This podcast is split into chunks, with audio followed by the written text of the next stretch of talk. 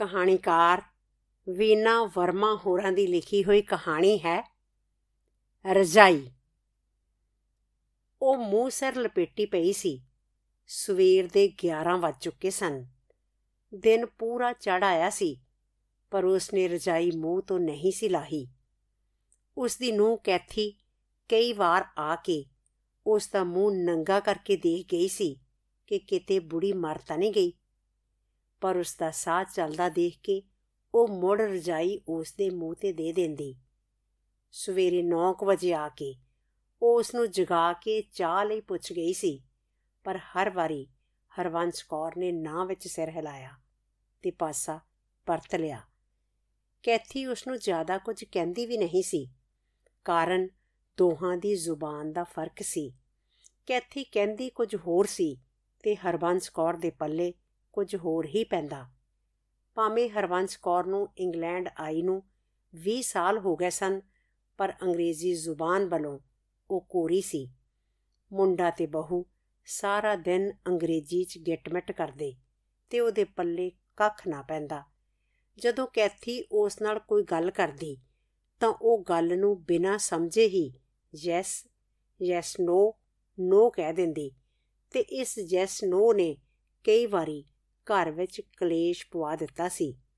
Kathy ਦਾ ਨਵਾਂ-ਨਵਾਂ ਵਿਆਹ ਹੋਇਆ ਸੀ ਉਸ ਦੇ ਪੁੱਤਰ ਸਤਵੀਰ ਨਾਲ। ਇੱਕ ਦਿਨ ਉਹ ਘਰ ਦੀ ਸਫ਼ਾਈ ਕਰਦੀ ਹੋਈ ਹਰਵੰਸ਼ ਕੌਰ ਦੇ ਕਮਰੇ 'ਚ ਆ ਗਈ। ਹਰਵੰਸ਼ ਕੌਰ ਗੁਰਦੁਆਰੇ ਗਈ ਹੋਈ ਸੀ। ਕੈਥੀ ਨੇ ਕਮਰਾ ਸਾਫ਼ ਕੀਤਾ ਤੇ ਆਪਣੀ ਸੱਸ ਦਾ ਪੁਰਾਣਾ ਬਿਸਤਰਾ ਚੁੱਕ ਕੇ ਨਵਾਂ ਵਿਛਾ ਦਿੱਤਾ ਤੇ ਉਸ ਦੀ ਲੀਰਾਂ ਹੋਈ ਕਸੀ ਹੋਈ ਰਜਾਈ ਕੂੜਾ ਸੁੱਟਣ ਵਾਲੇ ਕਾਲੇ ਬੈਗ ਵਿੱਚ ਪਾ ਕੇ ਰੱਖ ਦਿੱਤੀ। ਹਰਵੰਸ ਕੌਰ ਵਾਪਸ ਆਈ ਤਾਂ ਆਪਣੇ ਕਮਰੇ ਦੀ ਨਵੀਂ ਨੁਹਾਰ ਦੇਖ ਕੇ ਉਹ ਬੰਦਲ ਗਈ।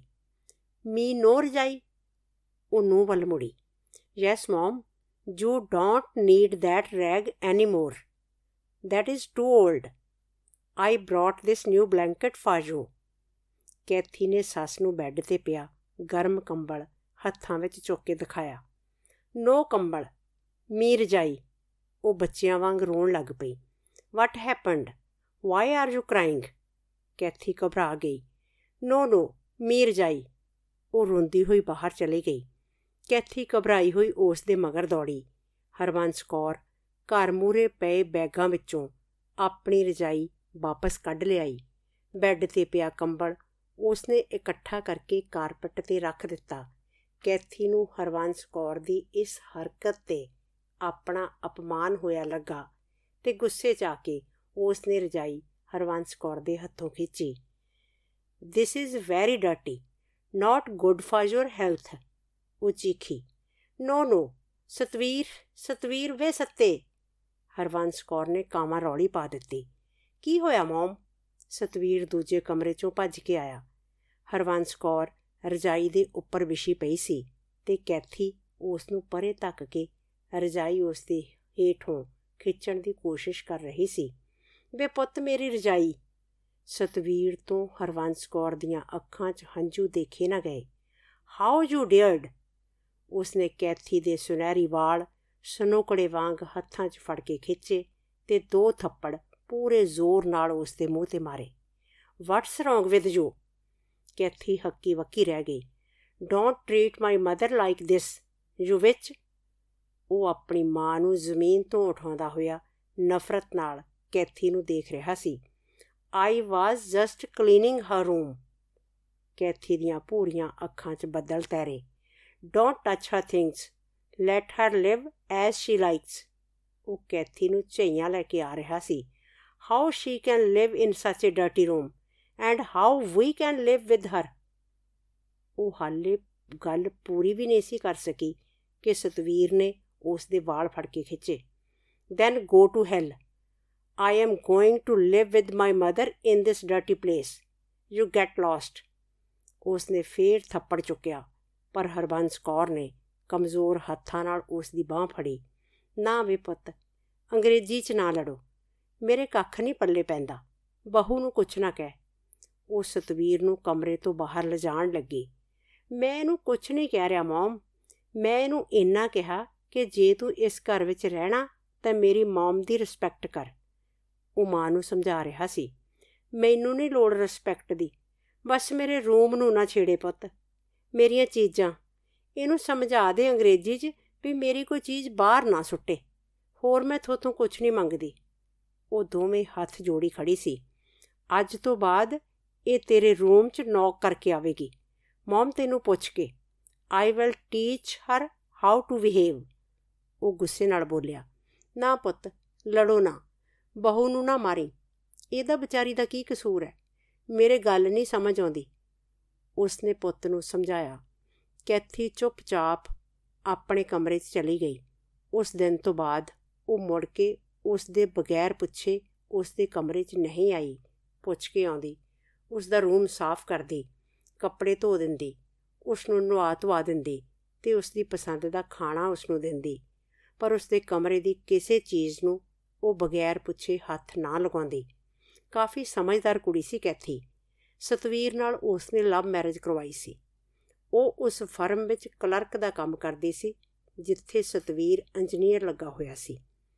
ਕੈਥੀ ਤੇ ਸਤਵੀਰ ਦੀ ਦੋਸਤੀ ਪਿਆਰ 'ਚ ਬਦਲੀ ਤੇ ਦੋਹਾਂ ਨੇ ਵਿਆਹ ਦਾ ਫੈਸਲਾ ਕਰ ਲਿਆ। ਮੈਂ ਪਹਿਲਾਂ ਆਪਣੀ ਮਾਂ ਨਾਲ ਗੱਲ ਕਰਾਂਗਾ, ਸਤਵੀਰ ਨੇ ਉਸ ਨੂੰ ਦੱਸਿਆ ਤਾਂ ਕੈਥੀ ਹੱਸ ਪਈ। ਵਿਆਹ ਤੂੰ ਕਰਨਾ ਕਿ ਤੇਰੀ ਮਮ ਨੇ? ਛਟ ਅਪ ਕੈਥੀ ਮੇਰਾ ਖਿਆਲ ਹੈ ਤੂੰ ਬੜੀ ਸਮਝਦਾਰ ਕੁੜੀ ਹੈ ਇਹ ਨਿੱਕੀਆਂ ਨਿੱਕੀਆਂ ਗੱਲਾਂ ਕਾਰਨ ਆਪਣੇ ਸਬੰਧਾਂ ਨੂੰ ਖਰਾਬ ਨਹੀਂ ਕਰੇਂਗੀ। ਮੈਂ ਦੁਨੀਆ 'ਚ ਸਿਰਫ ਇੱਕੋ ਇਨਸਾਨ ਨੂੰ ਪਿਆਰ ਕੀਤਾ ਹੈ ਤੇ ਉਹ ਹੈ ਮੇਰੀ ਮਾਂ। ਜੇ ਕਿਤੇ ਵੀ ਤੂੰ ਉਸ ਪਿਆਰ ਦੇ ਵਿੱਚ ਰੁਕਾਵਟ ਬਣਨ ਦੀ ਕੋਸ਼ਿਸ਼ ਕੀਤੀ, ਤਾਂ ਤੇਰੇ ਮੇਰੇ ਰਿਸ਼ਤੇ ਦਾ ਉਹ ਆਖਰੀ ਦਿਨ ਹੋਵੇਗਾ। ਤੇ ਸੱਚ ਜਾਣੀ, ਮੈਂ ਮਜ਼ਾਕ ਨਹੀਂ ਕਰ ਰਿਹਾ। ਉਹ ਸੰਜੀਦਗੀ ਨਾਲ ਕੈਥੀ ਦੀਆਂ ਅੱਖਾਂ ਵਿੱਚ ਦੇਖਦਾ ਹੋਇਆ ਬੋਲਿਆ, ਜੇ ਤੇਰੀ ਮਾਂ ਨੇ ਮੈਨੂੰ ਪਸੰਦ ਨਾ ਕੀਤਾ ਫੇਰ? ਕੈਥੀ ਦੇ ਗੁਲਾਬੀ ਬੁੱਲ ਕੰਬੇ ਡੋਂਟ ਯੂ ਵਰੀ ਮੇਰੀ ਮਾਂ ਮੇਰਾ ਰੋਮ ਰੋਮ ਸਮਝਦੀ ਹੈ ਤੈਨੂੰ ਖਾਲੀ ਨਹੀਂ ਮੋੜੇਗੀ। ਸਤਵੀਰ ਨੇ ਉਸ ਦੀਆਂ ਗੱਲਾਂ ਥਪਥਪਾਈਆਂ। ਹਰਵੰਸ ਕੌਰ ਨੇ ਜਦੋਂ ਕੈਥੀ ਨੂੰ ਦੇਖਿਆ, ਤਾਂ ਉਸ ਨੂੰ ਕੁਲਦੀਪ ਸਿੰਘ ਦੀ ਦੂਜੀ ਪਤਨੀ ਆਪਣੀ ਸੌਂਕਣ ਯਾਦ ਆ ਗਈ। ਕੈਥੀ ਕੀ, ਉਸ ਨੂੰ ਹਰ ਅੰਗਰੇਜ਼ ਔਰਤ ਆਪਣੀ ਸੌਂਕਣ ਵਰਗੀ ਲੱਗਦੀ ਸੀ, ਜੋ ਉਸ ਤੋਂ ਉਸ ਦਾ ਪਤੀ ਖੋ ਕੇ ਲੈ ਗਈ ਸੀ ਤੇ ਉਸ ਦੇ ਹਾੜੇ ਮਿੰਤਾਂ ਦਾ ਉਸ ਤੇ ਕੋਈ ਅਸਰ ਨਹੀਂ ਹੋਇਆ ਸੀ। ਉਸ ਨੂੰ ਅਤੇ ਉਸ ਦੇ ਬੱਚਿਆਂ ਨੂੰ ਸੜਕਾਂ ਤੇ ਰੋਲਣ ਲਈ ਮਜਬੂਰ ਕਰ ਦਿੱਤਾ ਸੀ ਉਸ ਗੋਰੀ ਮੇਮ ਨੇ। ਹਰਵੰਸ ਕੌਰ ਦਾ ਮਨ ਹਰ ਗੋਰੀ ਔਰਤ ਤੋਂ ਡਰਦਾ ਸੀ ਤੇ ਸਤਵੀਰ ਨਾਲ ਕੈਥੀ ਨੂੰ ਦੇਖ ਕੇ ਉਹਦੇ ਹੌਲ ਪੈਣ ਲੱਗੇ। ਪਰ ਉਹ ਪੁੱਤ ਦੇ ਮੂੰਹ ਤੇ ਡਲਕਾਂ ਮਾਰਦੀ ਖੁਸ਼ੀ ਨੂੰ ਪੂੰਝਾ ਨਹੀਂ ਮਾਰਨਾ ਚਾਹੁੰਦੀ ਸੀ। ਇਸ ਲਈ ਉਸਨੇ ਖੁਦ ਨੂੰ ਸਮਝਾਇਆ, ਕੁੜੀ ਤਾਂ ਮੈਨੂੰ ਪਸੰਦ ਹੈ ਪੁੱਤ, ਬਸ ਇਹਨੂੰ ਇੰਨਾ ਦੱਸ ਦੇ ਵੀ ਮੈਨੂੰ ਅੰਗਰੇਜ਼ੀ 'ਚ ਗਾਲਾਂ ਨਾ ਕੱਢੇ। ਜਿਹੜੀ ਗੱਲ ਕਰਨੀ ਆ ਪੰਜਾਬੀ 'ਚ ਕਰੇ। ਉਸਨੇ ਸ਼ਰਤ ਰੱਖ ਦਿੱਤੀ। ਪਰ ਇਹ ਤਾਂ ਪੰਜਾਬੀ ਜਾਣਦੀ ਨਹੀਂ ਮਮ, ਸਤਵੀਰ ਮੁਸਕਰਾਇਆ। ਨਹੀਂ ਜਾਣਦੀ ਤਾਂ ਸਿਖਾ ਦੇ, ਨਹੀਂ ਤਾਂ ਫਿਰ ਇਹ ਤੇਰੇ ਨਾਲ ਗੱਲ ਕਰੇ ਤੇ ਤੂੰ ਪੰਜਾਬੀ 'ਚ ਮੈਨੂੰ ਦੱਸ ਦਿਆ ਕਰੀ, ਜਿਵੇਂ ਤੇਰਾ ਬਾਪੂ ਜੀ ਦੱਸਦਾ ਹੁੰਦਾ ਸੀ। ਪਰ ਘਰ ਵਿੱਚ ਕਲੇਸ਼ ਨਾ ਪਵੇ। ਹਰਵੰਸ਼ ਕੌਰ ਗੱਲ ਕਰਦੀ ਕਿਤੇ ਦੂਰ ਗਵਾਚ ਗਈ ਸੀ। ਕੈਥੀ ਦਾ ਸਤਵੀਰ ਨਾਲ ਵਿਆਹ ਹੋ ਗਿਆ। ਕੈਥੀ ਨੇ ਘਰ ਆ ਕੇ ਘਰ ਦੀ ਸ਼ਕਲ ਬਦਲ ਦਿੱਤੀ। ਪੁਰਾਣੇ ਪੇਪਰ, ਕਾਰਪੈਟ, ਸੋਫੇ, ਬੈੱਡ ਤੇ ਇੱਥੋਂ ਤੱਕ ਕਿਚਨ ਦਾ ਸਮਾਨ ਤੱਕ ਬਦਲ ਦਿੱਤਾ। ਜੇ ਨਹੀਂ ਬਦਲਿਆ ਤਾਂ ਹਰਵੰਸ਼ ਕੌਰ ਦਾ ਕਮਰਾ। ਹਰਵੰਸ਼ ਕੌਰ ਦੀ ਇਸ ਕਮਰੇ 'ਚ ਆਪਣੀ ਦੁਨੀਆ ਬਸੀ ਹੋਈ ਸੀ। ਉਹ ਜਦੋਂ ਵੀ ਇਸ ਕਮਰੇ 'ਚ ਆ ਕੇ ਪੈਂਦੀ ਤਾਂ ਉਸ ਦੀ ਜੀਵਨ ਕਥਾ ਉਸ ਦੇ ਸਾਹਮਣੇ ਕਿਸੇ ਫਿਲਮ ਵਾਂਗ ਘੁੰਮਦੀ। 20 ਸਾਲ ਪਹਿਲਾਂ ਉਹ ਇਸ ਘਰ 'ਚ ਆਈ ਸੀ, ਬਿਨਾਂ ਸੱਦੇ, ਬਿਨਾਂ ਬੁਲਾਏ। ਇਸ ਘਰ 'ਚ ਤਾਂ ਕੀ, ਉਹ ਤਾਂ ਇਸ ਮੁਲਕ ਵਿੱਚ ਬਿਨਾਂ ਸੱਦੇ, ਬਿਨਾਂ ਬੁਲਾਏ ਆਈ ਸੀ। ਦੋ ਛੋਟੇ-ਛੋਟੇ ਬੱਚਿਆਂ ਨਾਲ, ਮੁੰਡਾ 7 ਸਾਲ ਦਾ ਤੇ ਕੁੜੀ 5 ਸਾਲ ਦੀ। ਉਸ ਦਾ ਆਦਮੀ ਕੁਲਦੀਪ ਸਿੰਘ ਉਸ ਤੋਂ 5 ਕੁ ਸਾਲ ਪਹਿਲਾਂ ਇੱਥੇ ਆ ਗਿਆ ਸੀ। ਉਸ ਦੀ ਛੋਟੀ ਕੁੜੀ ਹਾਲੇ ਢਿੱਡ ਵਿੱਚ ਹੀ ਸੀ। ਕੁਲਦੀਪ ਸਿੰਘ ਨੇ ਤਾਂ ਆਪਣੀ ਧੀ ਦਾ ਮੂੰਹ ਵੀ ਨਹੀਂ ਸੀ ਵੇਖਿਆ। ਜਾਂਦਾ ਹੀ ਤੈਨੂੰ ਰਾਹਦਾਰੀ ਭੇਜੂਗਾ। ਤੂੰ ਨਿਆਣਿਆਂ ਨੂੰ ਨਾਲ ਲੈ ਕੇ ਆ ਜੀ। ਆਖ ਕੇ ਉਹ ਪਾਣੀ ਵਾਲੇ ਜਹਾਜ਼ ਵਿੱਚ ਚੜ ਆਇਆ ਸੀ। ਪਰ ਜਾਣ ਤੋਂ ਬਾਅਦ ਨਾ ਉਹਨੇ ਰਾਹਦਾਰੀ ਭੇਜੀ ਤੇ ਨਾ ਹੀ ਉਹਨਾਂ ਨੂੰ ਬੁਲਾਇਆ। ਸ਼ੁਰੂ ਸ਼ੁਰੂ ਵਿੱਚ ਆਪਣੇ ਮਾਂ-ਬਾਪ ਨੂੰ ਚਿੱਠੀ ਲਿਖਦਾ ਰਿਹਾ। ਫਿਰ ਹੌਲੀ-ਹੌਲੀ ਉਹ ਵੀ ਬੰਦ ਹੋ ਗਈ। ਜਿੰਨਾ ਚਿਰ ਹਰਵੰਸ ਕੌਰ ਦੇ ਮਾਂ-ਬਾਪ ਜਿਉਂਦੇ ਰਹੇ ਉਨੀ ਦੇਰ ਉਹ 4 ਮਹੀਨੇ ਪੇਕੇ ਤੇ 6 ਮਹੀਨੇ ਸਹੁਰੇ ਕੱਟਦੀ ਰਹੀ। ਪਰ ਮਾਂ-ਬਾਪ ਦੀ ਮੌਤ ਤੋਂ ਬਾਅਦ ਭਰਾਵਾਂ ਪਰਜਾਈਆਂ ਨੇ ਘਰ ਦੇ ਬੂਹੇ ਬੰਦ ਕਰ ਲਏ। ਦਿਓਰ ਜੇਠ ਟੀਟਣੇ ਮਾਰਨ ਲੱਗੇ। ਹਾਰ ਕੇ ਉਸ ਦੇ ਸਹੁਰੇ ਨੇ ਕੁਲਦੀਪ ਸਿੰਘ ਦੇ ਹਿੱਸੇ ਆਉਂਦੀ ਜ਼ਮੀਨ ਵੇਚ ਕੇ ਉਸ ਨੂੰ ਟਿਕਟਾਂ ਦਵਾ ਕੇ ਇੰਗਲੈਂਡ ਚੜਾ ਦਿੱਤਾ ਤੇ ਨਾਲ ਹੀ ਆਪਣੇ ਕਿਸੇ ਦੋਸਤ ਨੂੰ ਚਿੱਠੀ ਲਿਖ ਦਿੱਤੀ, ਜਿਹੜਾ ਕਈ ਸਾਲਾਂ ਤੋਂ ਇੰਗਲੈਂਡ ਰਹਿ ਰਿਹਾ ਸੀ ਕਿ ਹਰਵੰਸ ਕੌਰ ਤੇ ਬੱਚਿਆਂ ਨੂੰ 에ਅਰਪੋਰਟ ਤੋਂ ਚੁੱਕ ਕੇ ਕੁਲਦੀਪ ਸਿੰਘ ਕੋਲ ਛੱਡ ਆਵੇ।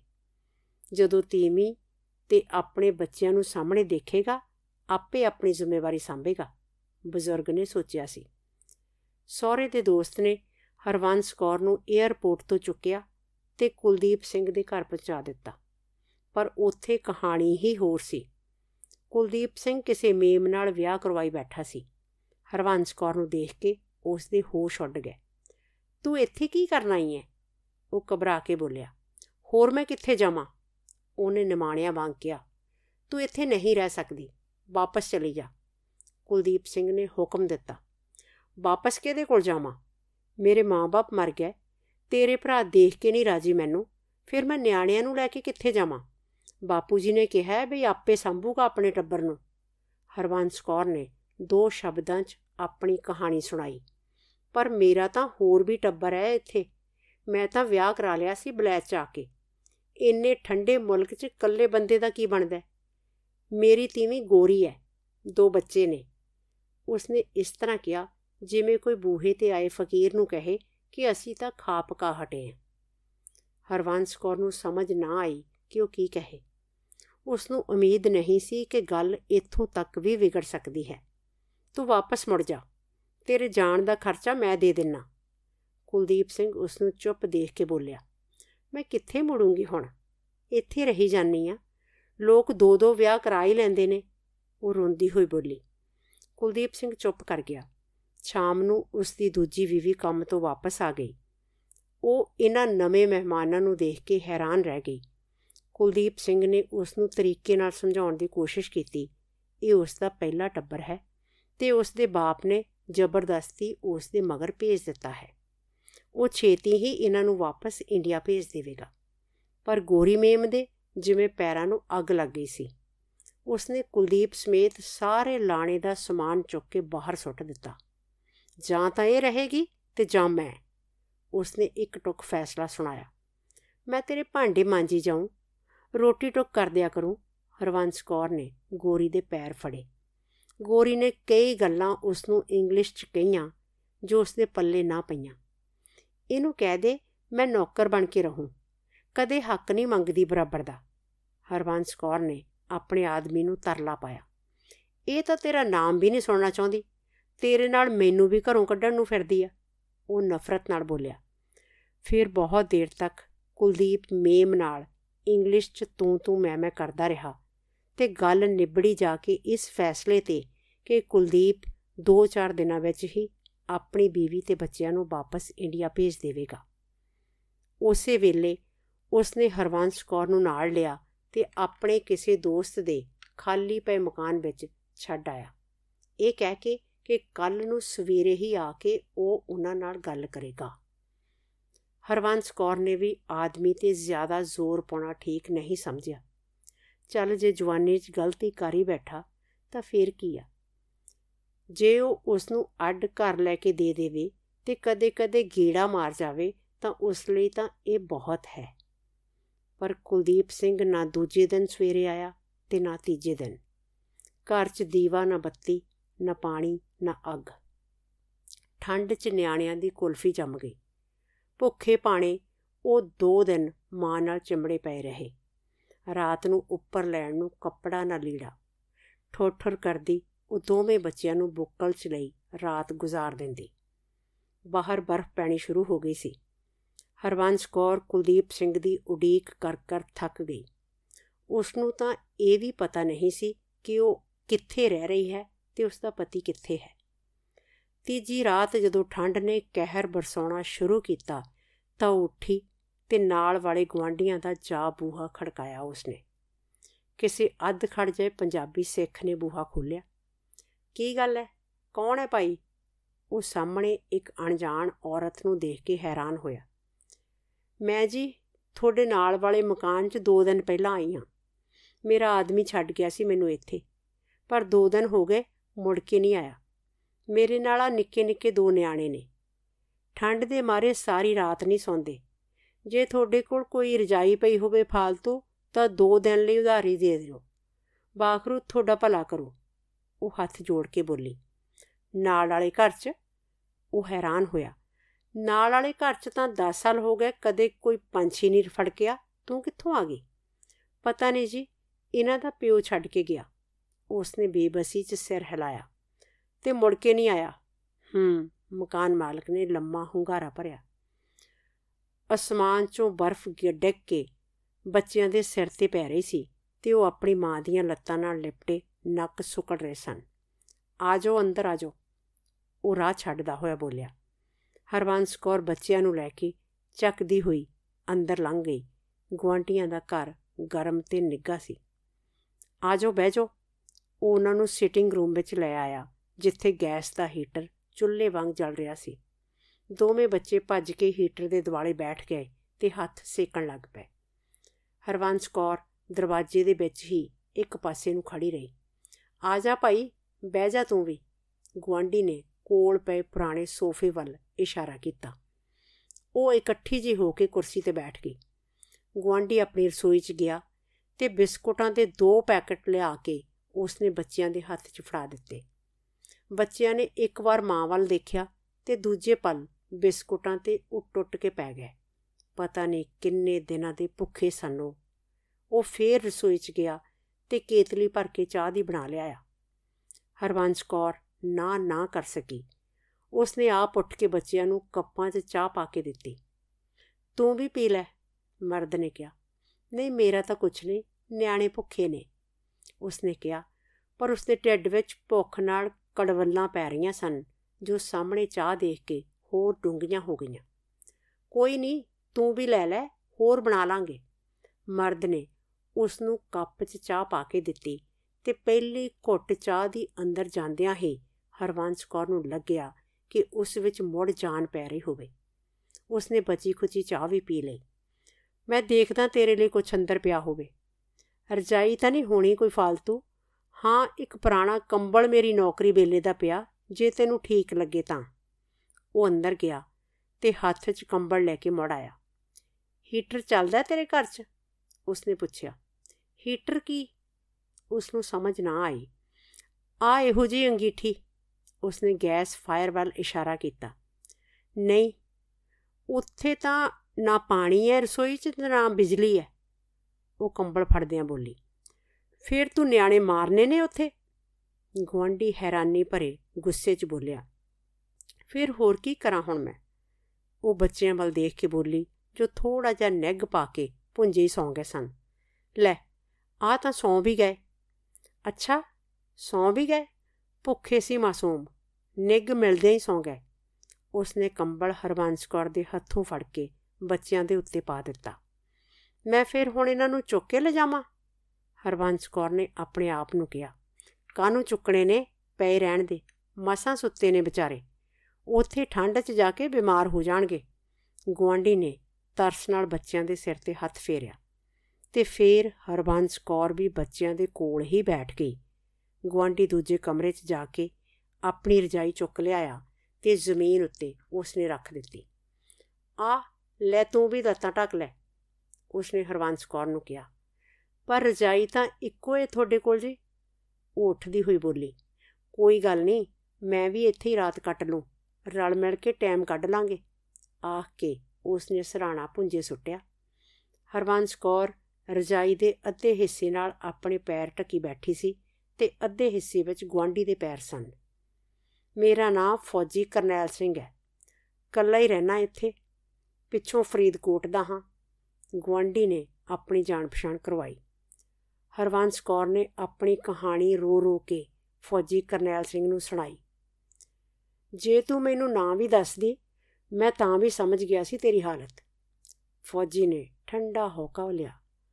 ਜਿਹੜਾ ਆਦਮੀ 30 32 ਸਾਲ ਦੀ ਜਵਾਨ ਤੀਵੀਂ ਤੇ ਦੋ ਮਾਸੂਮ ਬੱਚਿਆਂ ਨੂੰ ਰਾਤ ਦੇ ਹਨੇਰੇ 'ਚ ਐ ਇਕੱਲੇ ਸੁੱਟ ਕੇ ਭੱਜ ਗਿਆ, ਉਹਦੇ ਮੁੜ ਕੇ ਆਉਣ ਦੀ ਆਸ ਛੱਡ ਦੇ। ਆਪਣੇ ਆਪ ਨੂੰ ਸੰਭਾਲ। ਹਰਵੰਸ ਕੌਰ ਪੱਥਰ ਦਾ ਬੁੱਤ ਬਣੀ। ਉਸ ਦੀਆਂ ਗੱਲਾਂ ਸੁਣਦੀ ਰਹੀ।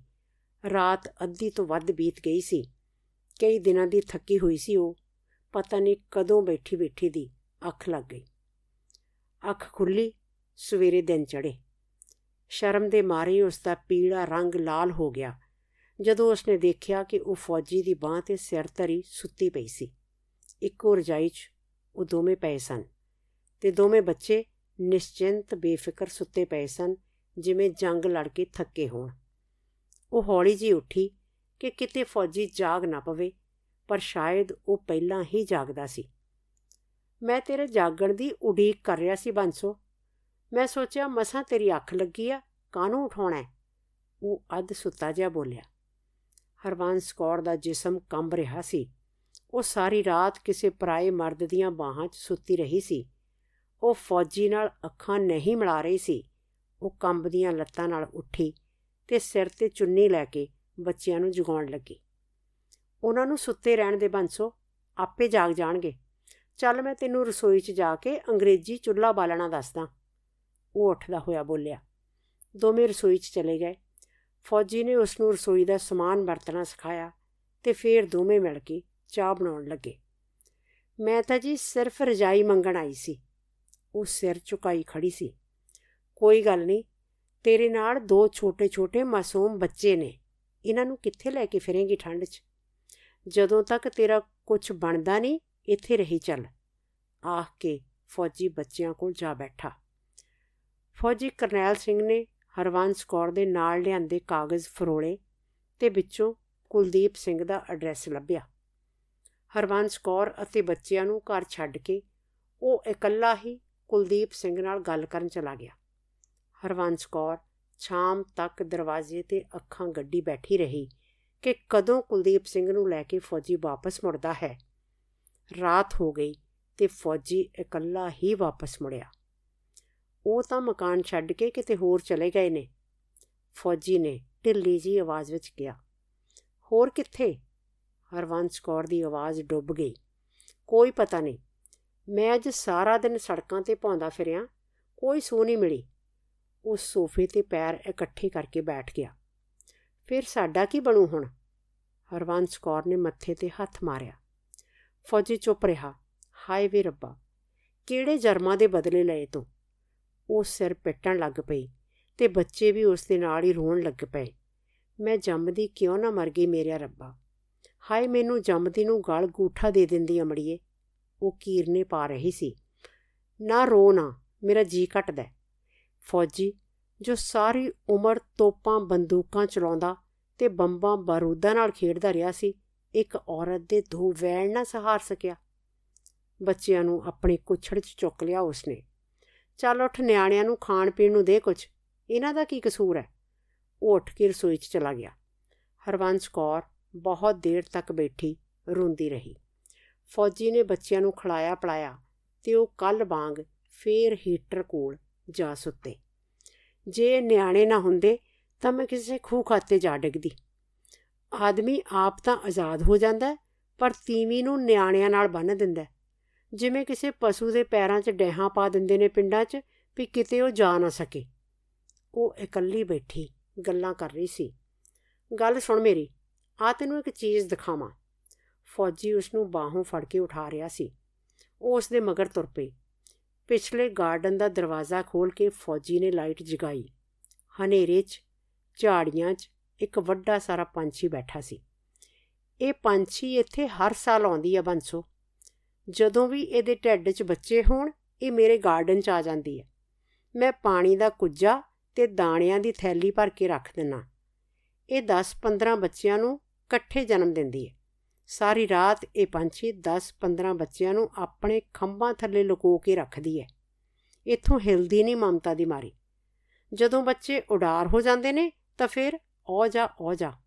4 ਦਿਨਾਂ ਬਾਅਦ ਫੇਰ ਮਾਂ ਬਣਨ ਦੀ ਤਿਆਰੀ ਹੋ ਜਾਂਦੀ ਹੈ ਫੌਜੀ ਨੇ ਕਿਸੇ ਕਹਾਣੀ ਵਾਂਗ ਇਹ ਗੱਲ ਸੁਣਾਈ, ਪਰ ਬੰਸੋ ਨੇ ਹੰਗਾਰਾ ਨਾ ਭਰਿਆ।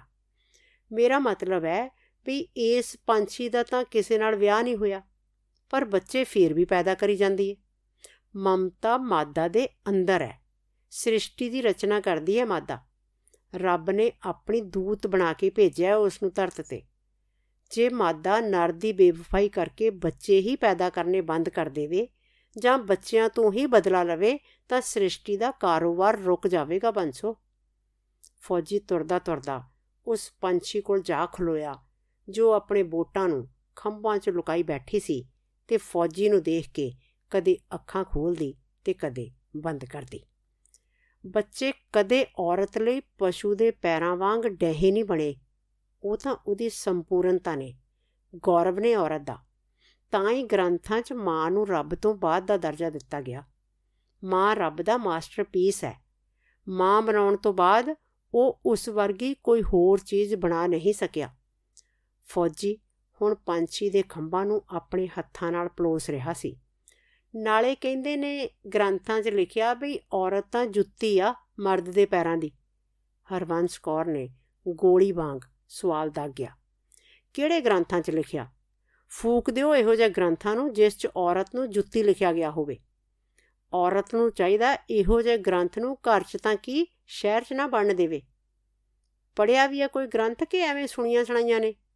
ਫੌਜੀ ਫੇਰ ਉਸ ਕੋਲ ਆ ਖੜਾ ਹੋਇਆ। ਮੈਂ ਕਿੱਥੋਂ ਪੜਨਾ ਸੀ? ਆਹੀ ਲੋਕ ਕਹਿੰਦੇ ਨੇ। ਹਰਵੰਸ ਕੌਰ ਨੇ ਆਪਣਾ ਸੱਚ ਦੱਸਿਆ। ਇਹੀ ਤਾਂ ਮਾੜੀ ਗੱਲ ਹੈ ਅਸਲ 'ਚ ਤੁਹਾਨੂੰ ਸਿਖਾਇਆ ਹੀ ਇਹੋ ਜਾਂਦਾ ਹੈ ਜੰਮਦੀਆਂ ਨੂੰ ਹੀ ਪਤੀ ਪਰਮੇਸ਼ਵਰ ਹੈ ਭਾਵੇਂ ਸਾਲਾ ਬੰਦਾ ਵੀ ਨਾ ਹੋਵੇ ਗਦਾ ਹੋਵੇ ਨਿਰਾ, ਪਰ ਤੁਸੀਂ ਉਹਦੀ ਪੂਜਾ ਕਰਨੋਂ ਨਹੀਂ ਹਟਦੀਆਂ। ਫੌਜੀ ਹੱਸ ਪਿਆ। ਹੋਰ ਕੀ, ਇਹ ਤੀਮੀ ਗੋਲੀ ਹੁੰਦੀ ਹੈ ਬੰਦੇ ਦੀ। ਤੂੰ ਤਾਂ ਅੰਗਰੇਜ਼ੀ ਕਿਤਾਬਾਂ ਪੜ੍ਹਦਾ ਤੈਨੂੰ ਕੀ ਪਤਾ ਗ੍ਰੰਥਾਂ ਬਾਰੇ? ਹਰਵੰਸ ਕੌਰ ਦੇ ਪੱਲੇ ਫੌਜੀ ਦਾ ਗ੍ਰੰਥ ਗਿਆਨ ਨਹੀਂ ਪੈ ਰਿਹਾ ਸੀ। ਪੰਜਾਬੀ ਗ੍ਰੰਥ ਗੁਰੂ ਗ੍ਰੰਥ ਸਾਹਿਬ 'ਚ ਲਿਖਿਆ ਹੈ, ਸੋ ਕਿਉ ਮੰਦਾ ਆਖੀਏ ਜਿਤ ਜਮੇ ਰਾਜਾਨ ਕਿਸੇ ਅੰਗਰੇਜ਼ੀ ਕਿਤਾਬ ਦੀ ਗੱਲ ਨਹੀਂ ਕਰ ਰਿਹਾ ਮੈਂ। ਪਰ ਹਕੀਕਤ 'ਚ ਲੋਕ ਉਹ ਕਰਦੇ ਨਹੀਂ ਜੋ ਗ੍ਰੰਥਾਂ 'ਚ ਲਿਖਿਆ ਹੈ। ਫੌਜੀ ਨੇ ਅਫਸੋਸ ਨਾਲ ਸਿਰ ਹਿਲਾਇਆ। ਮੈਂ ਕੀ ਲੈਣਾ ਹੈ ਗ੍ਰੰਥਾਂ ਤੋਂ? ਤੇਰੀਆਂ ਗੱਲਾਂ ਵੀ ਮੇਰੀ ਸਮਝ ਨਹੀਂ ਆਉਂਦੀਆਂ। ਉਹ ਹਾਰੇ ਹੋਏ ਸਿਪਾਹੀ ਵਾਂਗ ਬੋਲੀ, ਤੇਰੀ ਸਮਝ ਵਾਸਤੇ ਇੰਨਾ ਹੀ ਕਾਫੀ ਆ ਕਿ ਤੈਨੂੰ ਖੂਹ ਖਾਤੇ 'ਚ ਡਿੱਗਣ ਦੀ ਲੋੜ ਨਹੀਂ। ਮਾਂ ਹੈ ਤੂੰ, ਬਹੁਤ ਵੱਡੀ ਜ਼ਿੰਮੇਵਾਰੀ ਹੈ ਤੇਰੇ ਸਿਰ ਤੇ, ਆਪਣੇ ਬੱਚਿਆਂ ਨੂੰ ਪਾਲ। ਫੌਜੀ ਨੇ ਉਸ ਦੀ ਪਿੱਠ ਥਾਪੜੀ। ਪਰ ਕਿਹਦੇ ਸਿਰ ਤੇ? ਹਰਵੰਸ ਕੌਰ ਨੇ ਸਵਾਲ ਕੀਤਾ। ਆ ਪੰਛੀ ਕਿਹਦੇ ਸਿਰ ਤੇ ਪਾਲਦੀ ਹੈ ਫੌਜੀ ਨੇ ਵੀ ਅਗੋਂ ਸਵਾਲ ਤੇ ਸਵਾਲ ਕੀਤਾ। ਇਹਨੂੰ ਤਾਂ ਦਾਣਾ ਦੁਣਕਾ ਤੂੰ ਦੇ ਛੱਡਦਾ ਜੀ। ਹਰਵੰਸ ਕੌਰ ਨੇ ਜਿਵੇਂ ਸ਼ਿਕਵਾ ਕੀਤਾ ਹੋਵੇ। ਤੇਰੇ ਬੱਚਿਆਂ ਨੂੰ ਵੀ ਮੈਂ ਐਵੇਂ ਹੀ ਦਾਣਾ ਦੁਣਕਾ ਦਿੰਦਾ ਰਹੂੰ, ਜਿੰਨੀ ਦੇਰ ਤੱਕ ਉਹ ਉਡਾਰ ਨਹੀਂ ਹੋ ਜਾਂਦੇ। ਤੂੰ ਆਪਣੇ ਬੱਚਿਆਂ ਨੂੰ ਖੰਭਾਂ ਹੇਠ ਰੱਖਣ ਦੀ ਸ਼ਕਤੀ ਪੈਦਾ ਕਰ। ਫੌਜੀ ਨੇ ਉਸ ਨੂੰ ਹੌਸਲਾ ਦਿੱਤਾ ਤੇ ਹੌਲੀ-ਹੌਲੀ ਤੁਰਦੇ ਉਹ ਅੰਦਰ ਆ ਗਏ। ਵਕਤ ਗੁਜ਼ਰਨਾ ਸ਼ੁਰੂ ਹੋ ਗਿਆ। ਫੌਜੀ ਨੇ ਫਿਰ ਫਰਾ ਕੇ ਹਰਵੰਸ ਕੌਰ ਤੇ ਉਸਦੇ ਬੱਚਿਆਂ ਨੂੰ ਸੋਸ਼ਲ ਸਿਕਿਉਰਿਟੀ ਦੇ ਪੈਸੇ ਲਗਵਾ ਦਿੱਤੇ। ਬਾਹਰੋਂ ਕਿਸੇ ਫੈਕਟਰੀ ਵਿੱਚੋਂ ਉਹ ਉਸ ਨੂੰ ਬਿਜਲੀ ਦੇ ਪਲੱਗ ਜੋੜਨ ਦਾ ਕੰਮ ਲਿਆ ਦਿੰਦਾ ਤੇ ਉਹ ਘਰ ਬੈਠੀ 10-20 ਪੌਂਡ ਹਫ਼ਤੇ ਦੇ ਕਮਾ ਲੈਂਦੀ। ਬੱਚੇ ਸਕੂਲ ਜਾਣੇ ਸ਼ੁਰੂ ਹੋ ਗਏ। ਭਾਵੇਂ ਗਮ ਉਸ ਦਾ ਘਟਿਆ ਨਹੀਂ ਸੀ, ਪਰ ਬੱਚਿਆਂ ਦੀ ਜ਼ਿੰਦਗੀ ਵਾਸਤੇ ਉਸ ਨੇ ਖੁਦ ਨੂੰ ਸੰਭਾਲ ਲਿਆ ਸੀ। ਘਰੋਂ ਘੱਟ ਹੀ ਨਿਕਲਦੀ ਸੀ ਉਹ। ਘਰੋਂ ਬਾਹਰ ਕੀ ਹੋ ਰਿਹਾ ਸੀ ਉਸ ਨੂੰ ਪਤਾ ਨਹੀਂ ਸੀ। ਦੁਨੀਆ ਕਿੱਥੇ ਵਸਦੀ ਹੈ, ਇਸ ਤੋਂ ਬੇਖਬਰ ਹੋ ਗਈ ਸੀ ਉਹ। ਇੱਕ ਦਿਨ ਬੱਚੇ ਸਕੂਲ ਗਏ ਹੋਏ ਸਨ ਤੇ ਫੌਜੀ ਵੀ ਘਰ ਨਹੀਂ ਸੀ। ਅਚਾਨਕ ਦੁੱਧ ਖਤਮ ਹੋ ਗਿਆ ਤੇ ਉਹ ਕਾਰਨਰ ਸ਼ਾਪ ਤੋਂ ਦੁੱਧ ਦੀ ਬੋਤਲ ਲੈਣ ਚਲੇ ਗਏ। ਦੁਕਾਨ ਤੇ ਇੱਕ ਸੁੱਕਾ ਜਿਹਾ ਬੰਦਾ ਬੈਠਾ ਸੀ। ਦੁੱਧ ਦੀ ਬੋਤਲ ਦੇ ਕੇ ਜਦੋਂ ਉਹ ਪੈਸੇ ਲੈਣ ਲੱਗਾ ਤਾਂ ਉਸਨੇ ਹਰਵੰਸ ਕੌਰ ਦਾ ਹੱਥ ਫੜ ਲਿਆ। ਹਰਵੰਸ ਦੇ ਹੱਥੋਂ ਬੋਤਲ ਛੁੱਟ ਕੇ ਪੁੰਜੇ ਜਾ ਡਿੱਗੀ ਟੁੱਟ ਪੈਣਿਆ, ਮਾਂ ਭੈਣ ਹੈ ਨਹੀਂ ਤੇਰੇ। ਉਹਨੇ ਦੋ ਚਾਰ ਦੇਸੀ ਗਾਲਾਂ ਦੁਕਾਨਦਾਰ ਨੂੰ ਕੱਢੀਆਂ। ਬੁੜੇ ਫੌਜੀ ਤੋਂ ਕੀ ਭਾਲਦੀ ਐ ਬੰਚ ਕੋਰੇ? ਹੁਕਮ ਕਰ, ਤੇਰੇ ਘਰ ਮੂਰੇ ਦੁੱਧ ਦੀਆਂ ਛਬੀਲਾਂ ਲਾ ਦਾਂਗੇ। ਉਹ ਅੱਗੋਂ ਬੇਸ਼ਰਮੀ ਨਾਲ ਬੋਲਿਆ। ਹਰਵੰਸ਼ ਕੌਰ ਦੁੱਧ ਦੇ ਪੈਸੇ ਉੱਥੇ ਸੁੱਟ ਕੇ ਵਾਪਸ ਘਰ ਨੂੰ ਭੱਜੀ। ਘਰ ਆ ਕੇ ਉਹ ਬਹੁਤ ਦੇਰ ਤੱਕ ਰੋਂਦੀ ਰਹੀ। ਤਾਂ ਲੋਕ ਇਹ ਗੱਲਾਂ ਕਰਦੇ ਨੇ। ਮੇਰੇ ਨਾਲ ਫੌਜੀ ਦੀ ਵੀ ਮਿੱਟੀ ਪੱਟੀ ਪਈ ਹੈ। ਉਹ ਖੁਦ ਨੂੰ ਸਵਾਲ ਕਰਦੀ ਰਹੀ। ਸ਼ਾਮ ਨੂੰ ਫੌਜੀ ਘਰ ਆਇਆ ਤਾਂ ਉਸਨੇ ਸਾਰੀ ਗੱਲ ਰੋ ਰੋ ਕੇ ਉਸ ਨੂੰ ਸੁਣਾਈ। ਕਿਹੜਾ ਸ਼ਾਪਕੀਪਰ ਆਹੀ ਮਾਰਚੂ ਜਿਆ ਅਖਬਾਰ ਵੇਚਦਾ ਜਿਹੜਾ? ਉਸਨੇ ਦੁਕਾਨਦਾਰ ਦੀ ਸਿਆਣ ਮੰਗੀ। ਆਹੋ, ਬੰਸੋ ਨੇ ਹਾਂ ਵਿੱਚ ਸਿਰ ਹਿਲਾਇਆ। ਫੌਜੀ ਹਲਕਾ ਜਿਹਾ ਹੱਸਿਆ। ਤੈਨੂੰ ਇਹ ਗੱਲ ਹਾਸੇ ਦੀ ਲੱਗਦੀ ਆ? ਉਹ ਖਿੱਚ ਗਈ। ਨਹੀਂ, ਮੈਨੂੰ ਇਹ ਗੱਲ ਹਾਸੇ ਦੀ ਨਹੀਂ ਲੱਗਦੀ। ਤੂੰ ਕਦੇ ਘਰੋਂ ਬਾਹਰ ਨਹੀਂ ਨਿਕਲੀ ਤੇ ਤੈਨੂੰ ਪਤਾ ਨਹੀਂ ਵੀ ਲੋਕ ਕੀ ਕੀ ਗੱਲਾਂ ਕਰਦੇ ਨੇ। ਮੈਂ ਤਾਂ ਰੋਜ਼ ਹੀ ਸੁਣਦਾ। ਫੌਜੀ ਇਦਾਂ ਬੋਲਿਆ ਜਿਵੇਂ ਇਹ ਆਮ ਜੀ ਗੱਲ ਹੋਵੇ। ਤੈਨੂੰ ਵੀ ਕਹਿੰਦੇ ਨੇ? ਉਹ ਘਬਰਾ ਗਈ। ਆਹੋ, ਕਹਿੰਦੇ ਨੇ ਵੀ ਬਿਗਾਨੀ ਤੀਵੀ ਨੂੰ ਘਰ 'ਚ ਰੱਖੀ ਬੈਠਾ। ਦੁਨੀਆ ਲਈ ਮੈਂ ਇੱਕ ਗਲਤ ਬੰਦਾ ਹਾਂ ਬੰਸੋ, ਪਰ ਕਈ ਵਾਰੀ ਜ਼ਿੰਦਗੀ 'ਚ ਸਭ ਤੋਂ ਗਲਤ ਬੰਦਾ ਹੀ ਤੁਹਾਡੇ ਲਈ ਸਭ ਤੋਂ ਸਹੀ ਬੰਦਾ ਹੁੰਦਾ ਹੈ। ਉਹ ਸਿਰ ਸੁੱਟੀ ਬੋਲਿਆ। ਫੇਰ ਤਾਂ ਮਾੜੀ ਗੱਲ ਹੈ ਇਹਦਾ ਕੀ ਇਲਾਜ ਹੈ ਬੰਸੋ ਫਿਕਰਮੰਦ ਸੀ, ਪਰ ਫੌਜੀ ਨੇ ਕੋਈ ਜਵਾਬ ਨਾ ਦਿੱਤਾ। ਦੋਵੇਂ ਬਹੁਤ ਦੇਰ ਤੱਕ ਚੁੱਪ ਰਹੇ। ਜੇ ਤੂੰ ਕਹੇ ਤਾਂ ਮੈਂ ਇੱਕ ਗੱਲ ਕਰਾਂ? ਬੰਸੋ ਦੀ ਆਵਾਜ਼ ਵਿੱਚ ਗੰਭੀਰਤਾ ਸੀ। ਹਾਂ, ਦੱਸ। ਫੌਜੀ ਨੇ ਸਿਰ ਉੱਪਰ ਚੁੱਕਿਆ। ਤੂੰ ਮੇਰੇ ਤੇ ਚਾਦਰ ਪਾ ਲੈ। ਉਸਨੇ ਪਹਿਲੀ ਵਾਰ ਫੌਜੀ ਦੀਆਂ ਅੱਖਾਂ 'ਚ ਅੱਖਾਂ ਪਾਈਆਂ। ਫੌਜੀ ਨੂੰ ਸੋਫੇ ਤੇ ਬੈਠੇ ਨੂੰ ਇੱਕ ਝਟਕਾ ਜਿਹਾ ਲੱਗਾ। ਉਹ ਬਹੁਤ ਦੇਰ ਤੱਕ ਖਾਲੀ ਜੀਆਂ ਨਜ਼ਰਾਂ ਨਾਲ ਬੰਸੋ ਨੂੰ ਦੇਖਦਾ ਰਿਹਾ। ਬੰਸੋ, ਚਾਦਰ ਤਾਂ ਮੈਂ ਤੇਰੇ ਤੇ ਉਸੇ ਰਾਤ ਹੀ ਪਾ ਲੈਣੀ ਸੀ, ਜਦੋਂ ਤੂੰ ਕਿਸੇ ਦੁੱਧ ਪੀਂਦੇ ਬੱਚੇ ਵਾਂਗ ਮੇਰੀ ਬਾਹ ਤੇ ਸਿਰ ਰੱਖ ਕੇ ਸੁੱਤੀ ਸੀ। ਪਰ ਮੈਂ ਇਸ ਕਾਬਲ ਨਹੀਂ ਹਾਂ ਫੌਜੀ ਦਾ ਚਿਹਰਾ ਪੱਥਰ ਵਾਂਗ ਸਪਾਟ ਸੀ ਭਾਵਨਾ ਰਹਿਤ ਕਿਉਂ? ਤੈਨੂੰ ਕੀ ਹੋਇਆ? ਬਾਂਸੋ ਨੇ ਸਵਾਲੀਆ ਨਜ਼ਰਾਂ ਉਸ ਵੱਲ ਚੁੱਕੀਆਂ। ਜਦੋਂ ਮੈਂ ਬਰਮਾ ਦੀ ਲੜਾਈ 'ਚ ਗਿਆ ਸੀ, ਉਦੋਂ ਦੁਸ਼ਮਣ ਦੀ ਗੋਲੀ ਮੇਰੀ ਕਸੂਤੀ ਥਾਂ ਤੇ ਵੱਜੀ ਸੀ। ਮੇਰਾ ਆਪਰੇਸ਼ਨ ਕਰਕੇ ਡਾਕਟਰਾਂ ਨੇ ਗੋਲੀ ਤਾਂ ਕੱਢਣੀ ਹੀ ਸੀ, ਪਰ ਨਾਲ ਮੈਨੂੰ ਨਮਰਦ ਵੀ ਬਣਾਤਾ ਮੈਂ ਤੀਮੀ ਦੇ ਕਾਬਲ ਨਹੀਂ ਰਿਹਾ। ਮੰਗਣੀ ਤਾਂ ਮੇਰੀ ਵੀ ਹੋਈ ਸੀ। ਲੜਾਈ 'ਚ ਜਾਣ ਤੋਂ ਪਹਿਲਾਂ ਤੇ ਮੇਰੇ ਸਹੁਰੇ ਉਡੀਕਦੇ ਸੀ ਵੀ ਕਦੋਂ ਮੁੰਡਾ ਮੁੜੇ ਤੇ ਵਿਆਹ ਕਰੀਏ। ਪਰ ਜਦੋਂ ਮੈਂ ਵਾਪਸ ਹੀ ਨਹੀਂ ਗਿਆ ਤਾਂ ਅਗਲਿਆਂ ਨੇ ਕੁੜੀ ਕਿਤੇ ਹੋਰ ਵਿਆਹਤੀ ਜਾ ਕੇ ਕਰਦਾ ਵੀ ਕੀ? ਬਹੁਤ ਸਨੇਹ ਭੇਜੇ ਮੇਰੇ ਸਾਲਿਆਂ ਨੇ ਵੀ ਸਾਲਿਆ ਜਿੱਦਣ ਇੰਡੀਆ ਆਇਆ ਤੈਨੂੰ ਵੱਢ ਦਾਂਗੇ। ਤੂੰ ਸਾਡੀ ਭੈਣ ਨਾਲ ਦਗਾ ਕੀਤਾ। ਮੈਂ ਸੋਚਿਆ, ਸਹੁਰਿਓ, ਵੱਡੇ ਹੋਏ ਨੂੰ ਕੀ ਵੱਡੋਗੇ ਜਿਸ ਨੂੰ ਕਿਸਮਤ ਹੀ ਵੱਢ ਗਈ। ਬਸ ਬੰਸੋ, ਫਿਰ ਮੈਂ ਵਾਪਸ ਨਹੀਂ ਗਿਆ। ਇੰਗਲੈਂਡ ਦੀ ਸਰਕਾਰ ਨੇ ਮੈਨੂੰ ਇੱਥੇ ਰਹਿਣ ਦੀ ਇਜਾਜ਼ਤ ਦਿੱਤੀ। ਬਸ ਉਦਣ ਦਾ ਕੱਲਾ ਹੀ ਇੱਥੇ ਆ। ਕਰਨੈਲ ਸਿੰਘ ਨੇ ਲੰਮਾ ਹੌਕਾ ਲਿਆ। ਹਰਵੰਸ ਕੌਰ ਸਿਰ ਝੁਕਾਈ ਉਹਦੀ ਗੱਲ ਸੁਣਦੀ ਰਹੀ। ਤੂੰ ਜਵਾਨ ਤੀਵੀਂ ਹੈ ਬੰਸੋ।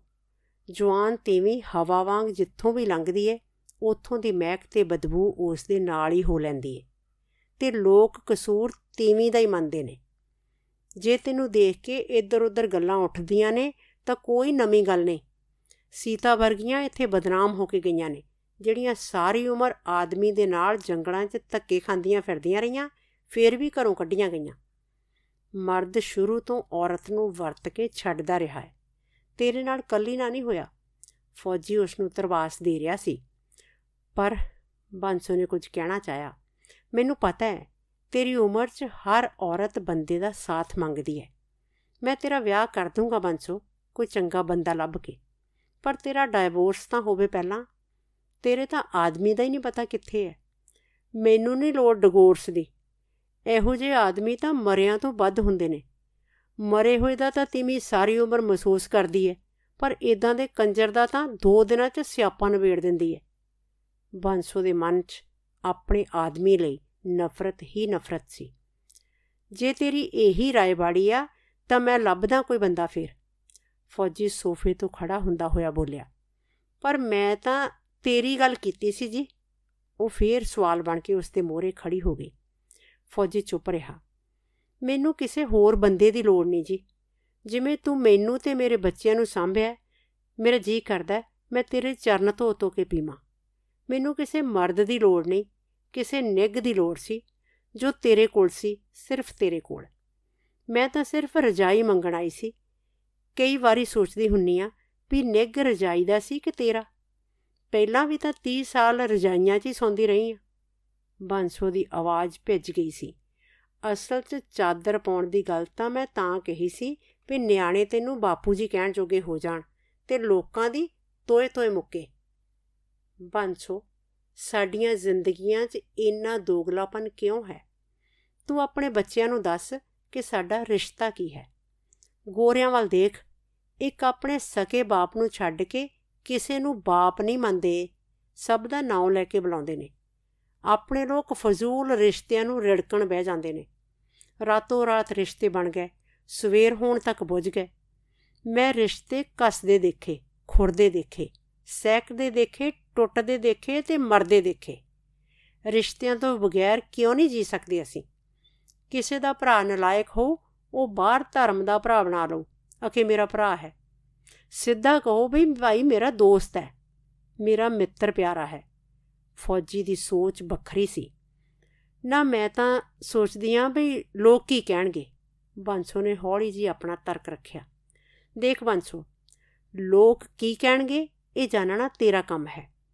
ਜਦੋਂ ਤੱਕ ਤੂੰ ਆਪਣੇ 'ਚ ਇੰਨੀ ਹਿੰਮਤ ਪੈਦਾ ਨਹੀਂ ਕਰ ਲੈਂਦੀ ਕਿ ਬਾਹਰ ਕਾਂ ਕੁੱਤਿਆਂ ਦਾ ਸਾਹਮਣਾ ਕਰ ਸਕੇ, ਤੇਰੇ ਤੇ ਵਾਰ ਹੁੰਦੇ ਰਹਿਣਗੇ। ਡਾਰਵਨ ਨੇ ਕਿਹਾ ਸੀ ਕਿ ਇਸ ਜੰਗਲ 'ਚ ਉਹੀ ਬਚਦੇ ਨੇ ਜੋ ਲੜਦੇ ਨੇ ਤੇ ਆਪਣੀ ਰੱਖਿਆ ਆਪ ਕਰਦੇ ਨੇ।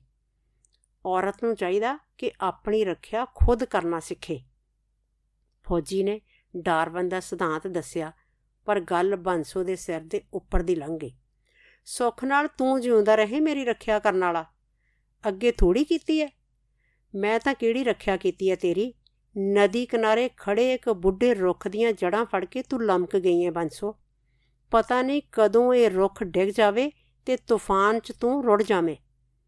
ਫੌਜੀ ਨੇ ਚਿੰਤਾ ਨਾਲ ਕਿਹਾ, ਤੂਫਾਨਾਂ 'ਚ ਹੁਣ ਮੈਂ ਨਹੀਂ ਡੁੱਬਦੀ ਜੀ, ਮੈਂ ਤੈਰਨਾ ਸਿੱਖੂੰਗੀ ਤੇ ਮੈਨੂੰ ਦੇਖ ਕੇ ਕਈ ਤਰਨਗੀਆਂ ਤੂੰ ਥੋੜਾ ਸਹਾਰਾ ਦੇ। ਉਸਨੇ ਹੱਥ ਅੱਗੇ ਵਧਾਇਆ, ਜੇ ਤੇਰੀ ਇਹੀ ਮਨਸ਼ਾ ਹੈ ਬੰਸੋ, ਤਾਂ ਫੇਰ ਬਾਹ ਜਿਨ੍ਹਾਂ ਦੀ ਪਕੜੀਏ, ਸਿਰ ਦੀਜੇ ਬਾਹ ਨਾ ਛੋੜੀਏ। ਮੈਂ ਵੀ ਸਿੱਖ ਦਾ ਪੁੱਤਾਂ ਸਿਰਾਂ ਨਾਲ ਨਿਭਾਉਂ ਫੌਜੀ ਨੂੰ ਉਮੀਦ ਨਹੀਂ ਸੀ ਕਿ ਬੰਸੋ ਇੰਨੀ ਡੂੰਗੀ ਗੱਲ ਵੀ ਕਰ ਸਕਦੀ ਹੈ। ਉਸ ਦਿਨ ਤੋਂ ਬਾਅਦ ਇਸ ਵਿਸ਼ੇ ਤੇ ਮੁੜ ਉਹਨਾਂ ਦੀ ਕੋਈ ਗੱਲ ਨਹੀਂ ਹੋਈ। ਬੱਚਿਆਂ ਨੇ ਜਦੋਂ ਇੱਕ ਦੋ ਵਾਰੀ ਫੌਜੀ ਨੂੰ ਅੰਕਲ ਜੀ ਕਹਿ ਕੇ ਬੁਲਾਇਆ, ਤਾਂ ਬੰਸੋ ਨੇ ਝੜਕ ਦਿੱਤਾ। ਨਾ, ਅੰਕਲ ਜੀ ਨਹੀਂ ਕਹਿਣਾ, ਬਾਪੂ ਜੀ ਕਿਹਾ ਕਰੋ। ਤੇ ਬੱਚੇ ਉਸ ਦਿਨ ਤੋਂ ਅੱਜ ਤੱਕ ਫੌਜੀ ਨੂੰ ਬਾਪੂ ਜੀ ਕਹਿ ਰਹੇ ਨੇ, ਲੋਕੀ ਬਾਹਰ ਕੀ ਗੱਲਾਂ ਕਰਦੇ ਨੇ? ਬੰਸੋ ਨੇ ਕੰਨਾਂ 'ਚ ਕੌੜਾ ਤੇਲ ਪਾ ਲਿਆ। ਜਿਵੇਂ ਇਹ ਲੋਕ ਉਸ ਲਈ ਹੋਂਦ ਹੀ ਨਾ ਰੱਖਦੇ ਹੋਣ। ਉਹ ਰੂਹ ਨਾਲ ਜਿਉਣ ਲੱਗ ਪਈ। ਫੌਜੀ ਨੇ ਉਸ ਨੂੰ ਗੁਰਮੁਖੀ ਪੜ੍ਹਨੀ ਸਿਖਾ ਦਿੱਤੀ। ਉਹ ਸੋਹਣੇ ਤੋਂ ਸੋਹਣਾ ਕੱਪੜਾ ਪਾਉਂਦੀ ਤੇ ਫੌਜੀ ਦੇ ਇੱਟਾਂ ਦੇ ਮਕਾਨ ਨੂੰ ਉਸ ਨੇ ਘਰ ਵਿੱਚ ਬਦਲ ਦਿੱਤਾ। ਫੌਜੀ ਕਈ ਵਾਰ ਕਹਿੰਦਾ, ਬੰਸੋ ਕੱਲੇ ਬੰਦੇ ਦੀ ਵੀ ਕੋਈ ਜੂਨ ਹੈ। ਜੇ ਤੀਵੀਂ ਨਾ ਹੋਵੇ ਤਾਂ ਬੰਦਾ ਕੀੜੇ ਪੈ ਕੇ ਮਰ ਜਾਏ। ਰੱਬ ਨੇ ਔਰਤ ਨੂੰ ਬੰਦੇ ਦੀ ਮਾਂ ਬਣਾ ਕੇ ਭੇਜਿਆ ਜਿਹੜੀ ਸਾਰੀ ਉਮਰ ਉਸ ਦੀ ਦੇਖਭਾਲ ਕਰਦੀ ਹੈ। ਕਦੇ ਮਾਂ ਬਣ ਕੇ, ਕਦੇ ਭੈਣ ਬਣ ਕੇ ਤੇ ਕਦੇ ਬੀਵੀ ਬਣ ਕੇ। ਪਰ ਬੰਦਾ ਨਾ ਸ਼ੁਕਰਾ, ਅੱਗਿਓਂ ਏਸੇ ਬੇਜ਼ੁਬਾਨ ਤੇ ਜ਼ੁਲਮ ਕਰਦਾ ਹੈ। ਘਰ 'ਚ ਰੋਜ਼ ਨਵੀਆਂ ਚੀਜ਼ਾਂ ਆਉਂਦੀਆਂ ਸ਼ਾਪਿੰਗ ਕੀਤੀ ਜਾਂਦੀ, ਪਰ ਬੰਸੋ ਦੀ ਤੇ ਫੌਜੀ ਦੀ ਰਜਾਈ ਇੱਕੋ ਰਹੀ। ਨਿਆਣੇ ਵੱਡੇ ਹੋ ਗਏ ਨੇ ਬੰਸੋ, ਤੂੰ ਰਜਾਈ ਹੋਰ ਖਰੀਦ ਲਿਆ। ਇੱਕ ਰਾਤ ਫੌਜੀ ਨੇ ਸਰਸਰੀ ਕਿਹਾ, ਸਰੀ ਜਾਂਦਾ ਹੈ ਕਾਨੂੰ ਖਰਚ ਕਰਨਾ ਹੈ? ਬੰਸੋ ਨੇ ਜੋ ਕਿਹਾ, ਫੌਜੀ ਸਮਝ ਗਿਆ। ਬੰਸੋ ਦੀ ਵੱਡੀ ਕੁੜੀ 17 ਬਰਿਆਂ ਦੀ ਸੀ, ਜਦੋਂ ਫੌਜੀ ਨੇ ਆਪਣੇ ਦੋਸਤ ਦੇ ਮੁੰਡੇ ਨਾਲ ਉਸ ਦਾ ਵਿਆਹ ਕਰ ਦਿੱਤਾ। ਕੁੜੀ ਆਪਣੇ ਘਰ ਰਾਜ ਕਰਦੀ ਸੀ। ਕਦੇ-ਕਦੇ ਆ ਕੇ ਆਪਣੇ ਆਦਮੀ ਨਾਲ ਮਾਂ ਨੂੰ ਮਿਲ ਜਾਂਦੀ। ਤੇ ਉਸ ਦਾ ਮੁੰਡਾ ਸਤਵੀਰ ਯੂਨੀਵਰਸਿਟੀ ਤੱਕ ਪੜਿਆ ਬਾਹਰ ਤਾਂ ਸਿਰਫ ਉਹ ਕਿਤਾਬਾਂ ਹੀ ਪੜ੍ਹਨ ਜਾਂਦਾ ਸੀ, ਪਰ ਜ਼ਿੰਦਗੀ ਦੇ ਹੋਰ ਸਭ ਤੌਰ ਤਰੀਕੇ ਉਸ ਨੂੰ ਫੌਜੀ ਨੇ ਸਿਖਾਏ। ਸਤਵੀਰ ਮਾਂ ਦੀ ਪੂਜਾ ਕਰਦਾ ਸੀ। ਉਸ ਨੂੰ ਯਾਦ ਸੀ ਕਿ ਕਿਸ ਤਰ੍ਹਾਂ ਉਸ ਦੀ ਮਾਂ ਨੇ ਦੁੱਖ ਦੇਖੇ ਸਨ। ਫੌਜੀ ਉਸ ਦਾ ਸਕਾ ਬਾਪ ਨਹੀਂ ਸੀ ਉਸ ਨੂੰ ਪਤਾ ਸੀ, ਪਰ ਉਸ ਨੂੰ ਕਦੇ ਵੀ ਆਪਣੀ ਮਾਂ ਨਾਲ ਇਸ ਗੱਲ ਦਾ ਸ਼ਿਕਵਾ ਨਹੀਂ ਰਿਹਾ ਬਲਕਿ ਉਸ ਨੂੰ ਤਾਂ ਮਾਣ ਸੀ ਆਪਣੀ ਮਾਂ ਤੇ, ਜੋ ਇਸ ਦਲੇਰੀ ਨਾਲ ਸਮਾਜ ਦਾ ਸਾਹਮਣਾ ਕਰ ਰਹੀ ਸੀ। ਇੱਕ ਦਿਨ ਸਵੇਰ ਵੇਲੇ ਸੈਰ ਕਰਨ ਗਏ ਫੌਜੀ ਨੂੰ ਦਿਲ ਦਾ ਦੌਰਾ ਪੈ ਗਿਆ ਤੇ ਮੁੜ ਕੇ ਉਹ ਨਾ ਉੱਠਿਆ। ਹਸਪਤਾਲ 'ਚ ਕਈ ਦਿਨ ਉਸ ਦੀ ਟੂਟੀਆਂ ਜਿਹੀਆਂ ਲੱਗੀਆਂ ਰਹੀਆਂ ਤੇ ਅਖੀਰ ਉਹ ਰੱਬ ਨੂੰ ਪਿਆਰਾ ਹੋ ਗਿਆ। ਬੰਸੋਲੇ ਦੁਨੀਆ ਹਨੇਰੀ ਹੋ ਗਈ। ਉਸ ਤੇ ਦੋਹਰੀ ਵਾਰ ਅਸਮਾਨ ਫਟਿਆ। ਇੱਕੋ ਸਹਾਰਾ ਸੀ ਉਹ ਵੀ ਜਾਂਦਾ ਲੱਗਿਆ। ਫੌਜੀ ਨਾਲ ਜੋ ਦਿਲ ਦੀ ਤੇ ਰੂਹ ਦੀ ਸਾਂਝ ਸੀ, ਉਹ ਤਾਂ ਸਕੀ ਮਾਂ ਨਾਲ ਵੀ ਨਹੀਂ ਸੀ। ਉਹ ਰੋ ਰੋ ਕੇ ਕਮਲੀ ਹੋ ਗਈ। ਘਰ ਬੈਠੀ ਸਾਰਾ ਦਿਨ ਕੀਰਨੇ ਪਾਉਂਦੀ ਰਹਿੰਦੀ। ਇੱਕ ਦਿਨ ਫੌਜੀ ਦਾ ਵਕੀਲ ਆਇਆ ਤੇ ਕੁਝ ਕਾਗਜ਼ ਪੱਤਰ ਉਸ ਨੂੰ ਫੜਾ ਕੇ ਚਲਾ ਗਿਆ। ਸ਼ਾਮ ਨੂੰ ਸਤਵੀਰ ਘਰ ਆਇਆ ਤਾਂ ਉਸਨੇ ਕਾਗਜ਼ ਉਸ ਨੂੰ ਦਿਖਾਏ। ਇਹ ਵਸੀਅਤਨਾਮਾ ਸੀ। ਫੌਜੀ ਆਪਣਾ ਘਰ ਅਤੇ ਬੈਂਕ 'ਚ ਪਏ ਸਾਰੇ ਪੈਸੇ ਬੰਸੋ ਦੇ ਨਾਂ ਕਰ ਗਿਆ ਸੀ। ਬੇ, ਮੈਂ ਤੇਰੇ ਦੇਣ ਜਿਉਂਦੇ ਜੀ ਨਾ ਦੇ ਸਕੀ। ਤੂੰ ਮਰਦਾ ਹੋਇਆ ਹਸਾਨਾ ਦੀ ਪੰਡ ਮੇਰੇ ਸਿਰ ਤੇ ਧਰ ਗਿਆ। ਮੈਂ ਕਿੱਥੇ ਮੋੜੂ? ਮੈਂ ਤਾਂ ਸਿਰਫ ਆਪਣੇ ਨਿਆਣੇ ਟਕਣ ਲਈ ਰਜਾਈ ਮੰਗਣ ਆਈ ਸੀ। ਤੂੰ ਘਰ-ਵਾਰ ਮੇਰੇ ਨਾਂ ਕਰ ਗਿਆ। ਆਪਣੇ ਵੋਟਾਂ ਲਈ ਚੋਗ ਚੁਗਣ ਆਈ ਚਿੜੀ ਨੂੰ ਤੂੰ ਆਲਣਾ ਪਾ ਕੇ ਦੇ ਦਿੱਤਾ। ਤੈਨੂੰ ਸੱਚਖੰਡ 'ਚ ਕੁਰਸੀ ਮਿਲੇ। ਤੇਰੀ ਅਗਲੀ ਦਰਗਾਹ 'ਚ ਵੀ ਕਲਮ ਚੱਲੇ ਵੇ ਬਸੀਤਾਂ ਲਿਖਣ ਵਾਲਿਆ। ਮੇਰਿਆਂ ਦਿਲਾਂ ਦੀਆਂ ਮਹਿਰਮਾ, ਮੈਨੂੰ ਵੀ ਨਾਲ ਹੀ ਲੈ ਜਾਂਦਾ। ਜੀ ਮੈਂ ਤੇਰੇ ਬਗੈਰ ਕਾਸੇ ਜੋਗੀ ਨਹੀਂ। ਉਹ ਪੱਲਾ ਮੂੰਹ ਤੇ ਲੈ ਕੇ ਵੈਣ ਪਾਉਣ ਲੱਗੀ।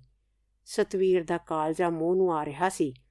ਮਾਂ ਨੇ ਆਪਣੀ ਕਹਾਣੀ ਗਾ-ਗਾ ਕੇ ਜਵਾਨ ਪੁੱਤ ਨੂੰ ਸੁਣਾ ਦਿੱਤੀ ਸੀ। ਉਹਨੇ ਮਾਂ ਨੂੰ ਆਪਣੀਆਂ ਬਾਹਾਂ 'ਚ ਲੈ ਲਿਆ। ਰੋਇਆ ਉਹ ਵੀ ਬਹੁਤ, ਪਰ ਜੀ ਕਰੜਾ ਕਰਕੇ ਬੋਲਿਆ, ਬਸ ਕਰ ਮੌਮ ਬਾਪੂ ਜੀ ਦੀ ਆਤਮਾ ਨੂੰ ਦੁੱਖ ਪਹੁੰਚੇਗਾ। ਬੰਸੋ ਪੁੱਤ ਦੀ ਛਾਤੀ ਤੇ ਸਿਰ ਧਰ ਕੇ ਹਟਕੋਰੇ ਲੈ ਕੇ ਰੋਈ। ਉਸ ਨੂੰ ਲੱਗਾ ਸਤਵੀਰ ਦਾ ਤੇ ਉਸ ਦਾ ਦੁੱਖ ਇੱਕ ਸੀ। ਫ਼ਰਕ ਸਿਰਫ ਇੰਨਾ ਸੀ ਕਿ ਉਹ ਜ਼ਾਹਿਰਾ ਰੋ ਰਹੀ ਸੀ ਤੇ ਸਤਵੀਰ ਦਿਲ ਹੀ ਦਿਲ ਵਿੱਚ। ਕਈ ਵਰੇ ਬੀਤ ਗਏ। ਬਰੇ ਕੀ ਉਮਰ ਹੀ ਬੀਤ ਚੱਲੀ, ਪਰ ਬੰਸੋ ਦਾ ਗਮ ਨਾ ਕਟਿਆ ਸਤਵੀਰ ਨੇ ਬਹੁਤ ਕੋਸ਼ਿਸ਼ ਕੀਤੀ ਕਿ ਕਿਸੇ ਤਰ੍ਹਾਂ ਮਾਂ ਦਾ ਮਨ ਪਰਚਾਵੇ, ਪਰ ਬੰਸੋ ਦੇ ਦੁੱਖ ਦਾ ਕੋਈ दारू ਨਹੀਂ ਸੀ। ਹੌਲੀ-ਹੌਲੀ ਉਹ ਦੁਨੀਆ ਤੋਂ ਬੇਮੁਖ ਹੋ ਗਈ। ਜੀਣ ਦਾ ਚਾਹ ਮੁੱਕ ਗਿਆ ਤੇ ਉਹ ਮੰਜੇ ਨਾਲ ਲੱਗ ਗਈ। ਉਸ ਦੇ ਲਈ ਫੌਜੀ ਤੋਂ ਬਾਅਦ ਦੁਨੀਆ ਸੁੰਨੀ ਹੋ ਗਈ ਸੀ। ਰਸੋਈ 'ਚ ਜਾਣਾ ਛੱਡ ਦਿੱਤਾ ਉਸਨੇ ਭੁੱਖ ਮਰ ਗਈ ਉਸ ਦੀ। ਸਤਵੀਰ ਆਪਣਾ ਅੰਗਰੇਜ਼ੀ ਖਾਣਾ ਆਪ ਹੀ ਬਣਾ ਕੇ ਖਾ ਲੈਂਦਾ ਤੇ ਮਾਂ ਨੂੰ ਘੱਟ ਹੀ ਤਕਲੀਫ ਦਿੰਦਾ। ਸਰਵਣ ਪੁੱਤ ਹੈ ਆਪਣੇ ਪਿਓ ਵਰਗਾ। ਉਹ ਮਨੋ ਮਨ ਸਤਵੀਰ ਦੀ ਤੁਲਨਾ ਫੌਜੀ ਨਾਲ ਕਰਦੀ ਤੇ ਭੁੱਲ ਜਾਂਦੀ ਕਿ ਸਤਵੀਰ ਦਾ ਬਾਪ ਤਾਂ ਕੁਲਦੀਪ ਹੈ।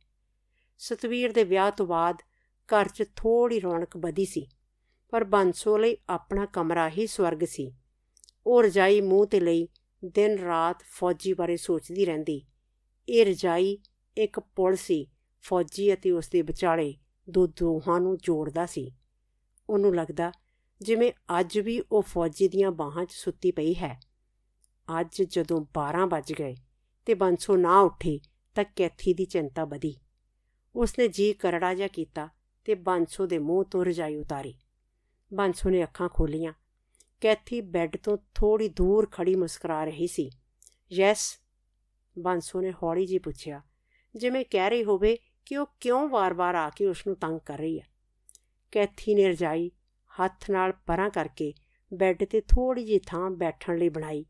ਤੇ ਫੇਰ ਉਸ ਦੇ ਮੱਥੇ ਤੇ ਹੱਥ ਫੇਰਦੀ ਹੋਈ ਬੋਲੀ I know mum your boyfriend gave you this quilt Satvir told me that he loved you so much and so you did Kathy ਨੇ ਸੋਚਿਆ, ਸ਼ਾਇਦ ਇਹੀ ਸੱਸ ਦੇ ਦਿਲ ਅੰਦਰ ਜਾਣ ਦਾ ਰਸਤਾ ਹੈ। ਬੰਸੋ ਕਾਫੀ ਦੇਰ ਤੱਕ ਚੁੱਪ ਰਹੀ।